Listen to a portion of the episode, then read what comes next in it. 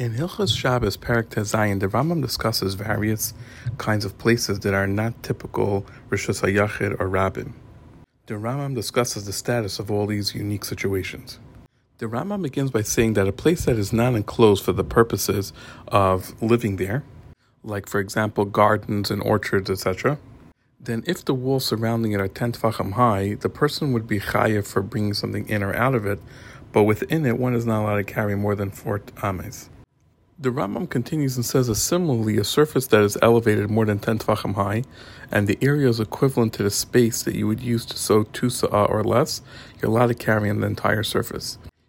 If the area is larger though, then one is not allowed to carry more than 4 amas in it. The Rambam continues and defines how big a sa'ah is. A beis sa'ah is 50 amma by 50 amma, so it comes out that a beis sa'ayim, a place that has two sa'ahs, has 5,000 square amas.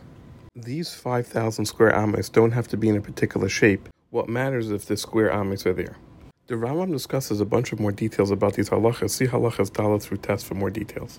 The Rambam continues and says that a space that's behind a house that's, that has no walls to it, that is greater than two sa'as, we're not allowed to carry it more than four amas. But if it was gated around like a backyard of our days and it has a gate that's higher than 10 tefachim, then it's okay. The Rambam continues and says that when an individual person spends Shabbos in an open valley and he makes a partition around him, as long as the partition is a base assigned two sa'as or smaller, he could carry in, in, the entire thing. But if it was more than that, he's only allowed to carry four ames. And the same thing as if it was two people, but if there was three people, then they're considered a, a caravan and they have no limits in terms of carrying as long as there's a wall around them, so long as there's no base of assigned that's empty of vessels. The Rambam continues and says that if three people made a wall around an area that they were resting on Shabbos, and then on Shabbos one of them died, the other two are still muttar to carry along the whole thing. The reason is, is that it's based on what happened when Shabbos came in. The Rambam discusses some more details of various situations. See Halach Yadal for more details. The Rambam continues to discuss the halachas of a mechitza and says that a mechitza that's not able to withstand the regular wind is not a mechitza. Additionally, if it's not made to be permanent, it's not a mechitza. And any mechitza that's made only for privacy is also not a mechitza. And any mechitza that's not 10 tefachim high is not considered a complete mechitza. If you have a mound that's 5 tefachim and then you also have a mechitza on top of it that's 5 tefachim, they join together to make a 10 tefachim mechitza. The Rambam continues and says that any mechitza that the open portion of it is greater than the mechitza itself is not considered a proper mechitza. But if the open space is equal to the amount that there is a mechitza there, then it's considered a good mechitza as long as there's no open area that's greater than 10 ames in one specific area. So, in other words, there could be smaller openings along the whole mechitza that make up half the mechitza.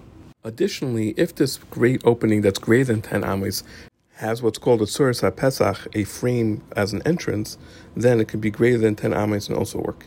And this is as long as the total open area is not more than the mechitza area.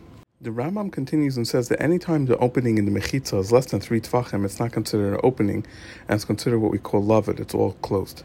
So in fact, the wall could be much more open than actual wall uh, or actual mechitza, but as long as the individual openings are less than three tefachim, you would be good. The Rambam gives some more examples in Halach Yedches. The Rambam discusses more details about the Tzuris HaPesach and Halachas Yutes and Chaf. The Rambam continues and says that one is allowed to make a mechitza from anything, whether it's vessels or food, people, livestock, or other kinds of animals like birds. This is as long as they're tied together and not moving. The Rambam continues and says that if a mechitza was made on Shabbos by accident or b'shegig, it's considered a mechitza. The Rambam continues and says that you're allowed to use people as a mechitza on Shabbos as long as they don't know that they're being used as a mechitza.